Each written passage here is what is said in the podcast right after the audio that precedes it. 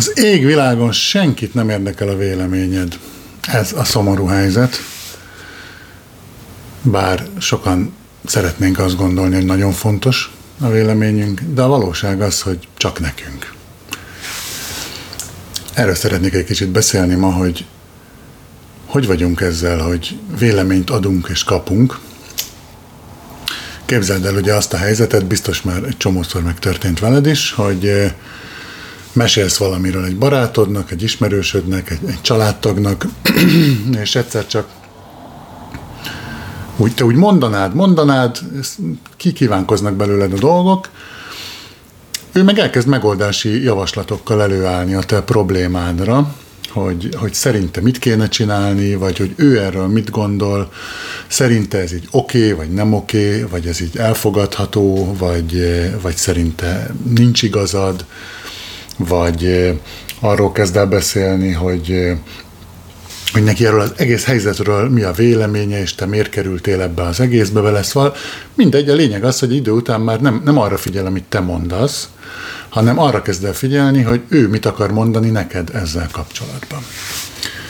Szóval ez biztos ismeritek ezt az élményt, és hát nagyon nehéz csöndben maradni, nagyon nehéz meghallgatni egy, egy másik embert, amikor ő éppen a problémáiról beszél, amik amúgy tök nyomasztóak is lehetnek a, a, az én számomra. Lehet, hogy vannak olyan dolgok, amiket bennem az aktivál, és, és én tudok azokkal így együtt menni és rezonálni rá, hogy tényleg ez nálam is probléma, és én ebben a helyzetben mit csináltam, hogy oldottam meg ezt a szituációt. De hát az a helyzet, hogy a tanács az egy olyan dolog, hogy hogy ezt onnan lehet fölismerni, hogy valami tanács, hogy a, a tanácsot azt kérik. Ez egy nagyon fontos szempont a tanácssal kapcsolatban, hogy, hogy az a tanács, amit a másik kér tőled. Tehát amikor te el akarod mondani neki azt, hogy te mit gondolsz, az nem tanács. Persze te azt mondod, hogy hát én azt tanácsolom neked, hogy, de azért, mert ezt a szót használod, attól ez igazából nem tanács, hanem a legtöbb esetben, meglepő módon, ez sokkal inkább egy kritika. Egy olyan vélemény nyilvánítás valamiről, amiben te arról beszélsz, hogy neki hogyan kéne másképp viselkednie, más csinálnia, mint amiben ő éppen van. Vagy ha kicsit mélyebbre megyünk, akkor ez tulajdonképpen az agressziónak egy formája. Amikor én nem arra figyelek, hogy te miben vagy, hanem arra figyelek, hogy én mit akarok csinálni veled, meg ezzel a helyzettel. És ez egy nagyon nehéz dolog ezt, ezt megállni. Én nagyon nagy tanácsadó voltam, sokszor vagyok ma is az életemben. Mindenkinek minden problémáját meg tudom oldani, bármit.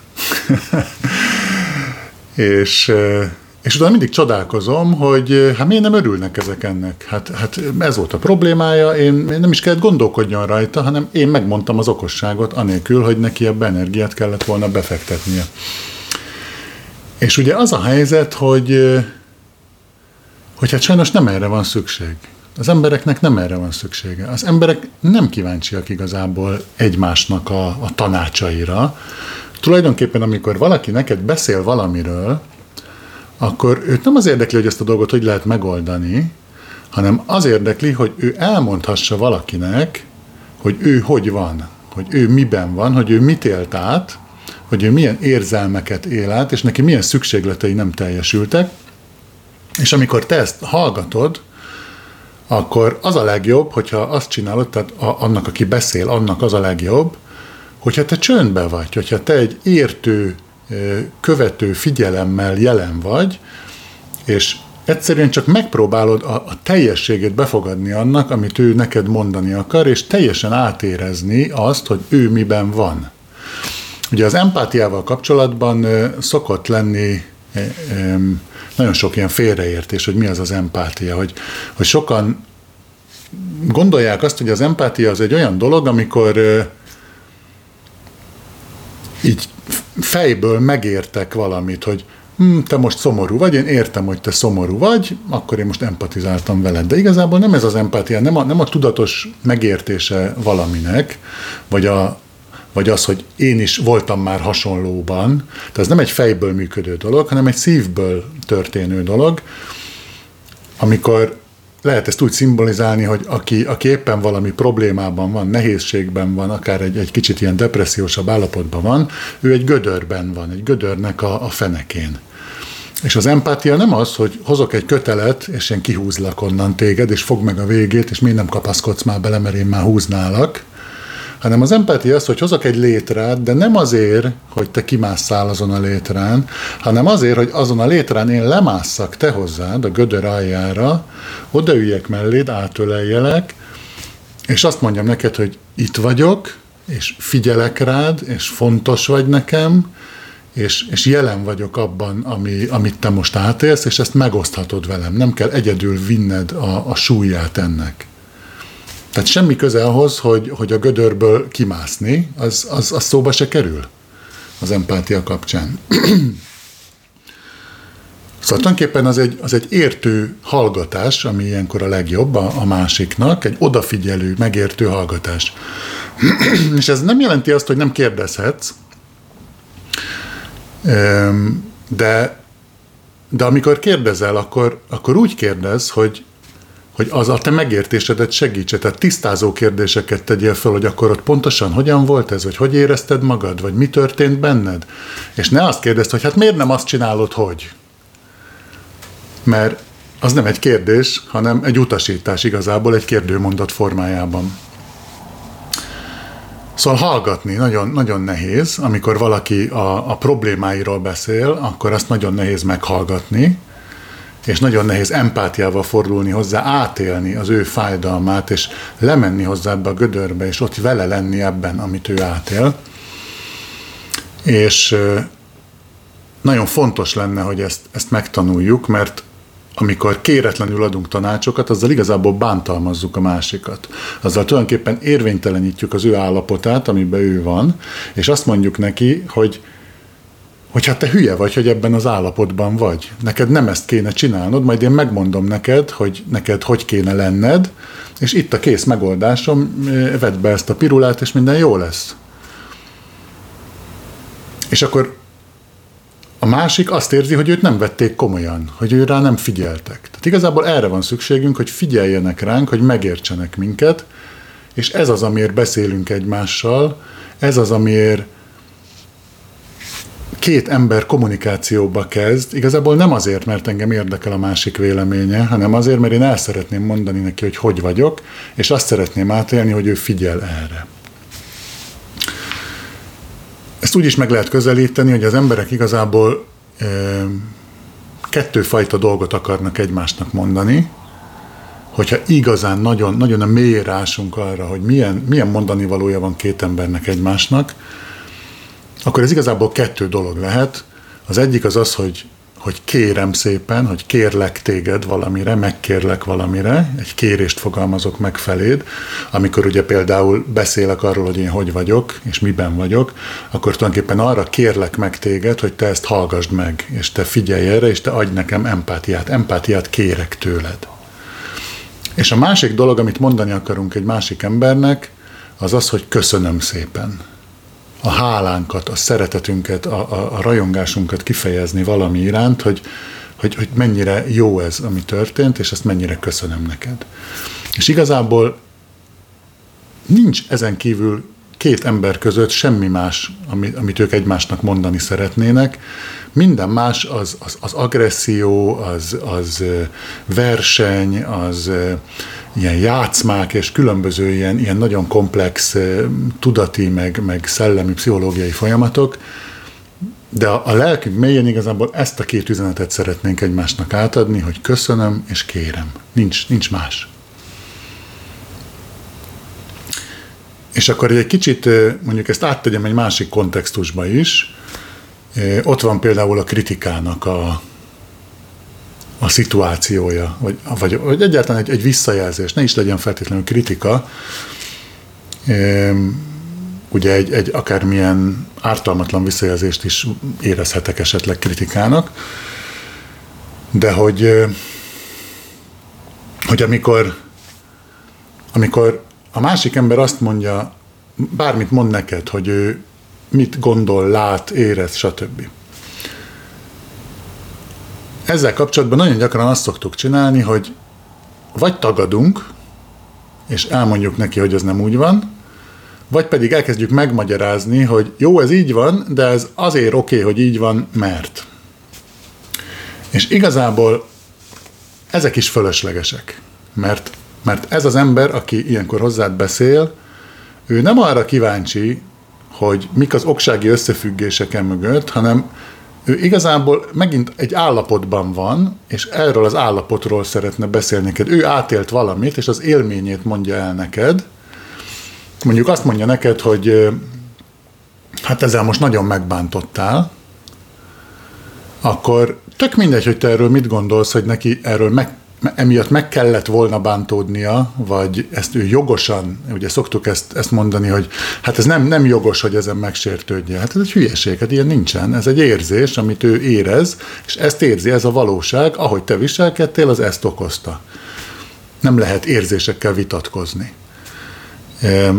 Tehát, hogy, hogy ebben a helyzetben neki nem arra van szüksége, hogy te egy, egy észszel fölfogható magyarázatot mondj arra, hogy miért történt az, ami történt, hanem az, hogy átérezd azt, amiben ő van, és, és föltárd ezt, hogy oké, okay, értem, és, és mi, mi volt benne a bántó, vagy mitől érezted így, vagy hogyan tudnám úgy mondani, hogy ne legyen neked bántó ez, amit mondtam. Ha téged igazából érdekel, hogy ő hogy van, akkor ezt tudod kérdezni helyette. És nem pedig megmagyarázni, hogy jó, de ezt most csak azért mondtam, mert, vagy a másik, amit szoktunk csinálni, hogy elkezdünk egymásra mutogatni, hogy hát te is ilyet csináltál a múltkor, amikor az történt, akkor ez ugyanolyan fölösleges, mert, mert ez nem egy verseny, ez nem arról szól, hogy, hogy ki, ki fog győzni, mert amikor elkezdünk egymással versenyezni, abban a pillanatban egy olyan helyzetet teremtünk, amiben lesz egy nyertes, és lesz egy vesztes. És az szuper, hogyha te nyertes vagy, de hogyha a másik vesztes, és ez mondjuk, ne adj Isten, például a, a partnered a párkapcsolatodban, vagy a, a munkatársad a, a, az életben, vagy egy közeli barátod, akivel sokat kommunikálsz, tehát olyan ember, aki közel áll hozzád, hát akkor te ott maradtál egy vesztessel, és a hátralévő életedben egy vesztessel leszel együtt, aki folyamatosan frusztrált attól, hogy ő vesztes. Tehát neked abszolút nem érdeked magad körül veszteseket hozni létre, hanem az egyetlen dolog, ami, ami, aminek értelme van, az az, hogy, hogy segítsek a másiknak, hogy empátiával forduljak felé, hogy lemenjek a gödörbe, és, és átöleljem, és szeressem őt, és együtt, ha akarja, föl tudunk jönni, minden erőltetés nélkül, vagy akár egyedül is ki tud mászni a gödörből, én itt vagyok, és segítek, és figyelem ezt a folyamatot. Szóval így összefoglalóan azt nagyon fontosnak tartom, hogy, hogy ne adj tanácsot.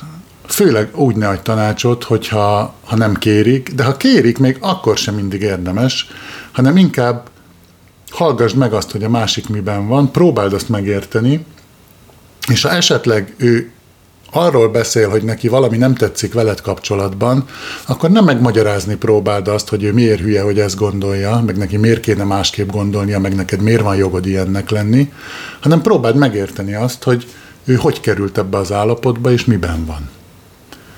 És hogyha ezt csinálod, akkor az emberi kapcsolataid egyre szebbek és egyre teljesebbek lesznek, és egyre inkább az életet támogató jellegűvé fognak alakulni, és nem, nem, egy, nem egy ilyen halálos versenybe leszel, ahol neked mindig győznöd kell, vagy különben egy vesztes leszel, vagy legyőzöl valakit, aki a te vesztesed lesz, és hozzá vagy láncolva az életed végéig.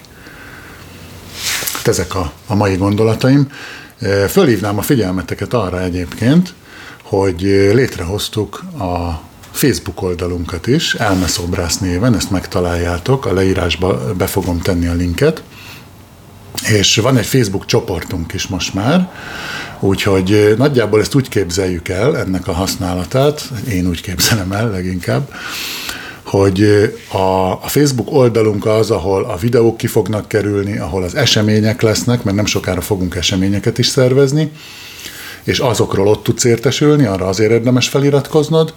A Facebook csoport az meg inkább egy ilyen közösségi helyszín, elmeszobrász közműhely, ezt a, ezt a nevet adtam neki, hogy ez egy közösségi tér, ahol együtt fogunk dolgozni Ez alapvetően arról szól, hogy, hogy itt az élményeinket megosszuk egymással. Tehát itt beszélek egy csomó mindenről, és nyilván ezzel kapcsolatban nektek vannak saját élményeitek, engem ezek nagyon érdekelnének, és szerintem egyébként egymást is nagyon tudnátok támogatni azzal, hogy ezeket megmutatjátok egymásnak. Az egy ilyen nagyon fontos szabálya ennek a csoportnak, hogy itt, itt ne hozd, ne hozd ide a véleményedet, az, az senkit nem érdekel, hogy te mit gondolsz dolgokról. Az élményeidet hozd el, hogy te miben vagy, hogy te hogy éltél át hasonlót, hogy mi az, amit, ami, ami benned ez megszólít, és hogyha, hogyha más beszél valamiről, akkor, akkor kérdezz rá azokra a részekre, amiket nem értesz, de ne próbáld megmagyarázni, hogy hogy kéne érezze magát, és, és ne próbálj neki tanácsot adni, hogy, hogy mit csináljon, hanem, hanem inkább gyere, gyere ide közénk, és, és oszd meg azt, ami, ami benned van. Engem nagyon érdekelne, nagyon várom a, a megosztásaitokat. Úgyhogy hát találkozunk akkor a, a, a csoportba, illetve az oldalon tudjátok követni az eseményeket, meg a híreket, meg ezeket a videókat, és köszi szépen, hogy itt voltatok ma velem. Sok sikert, sziasztok!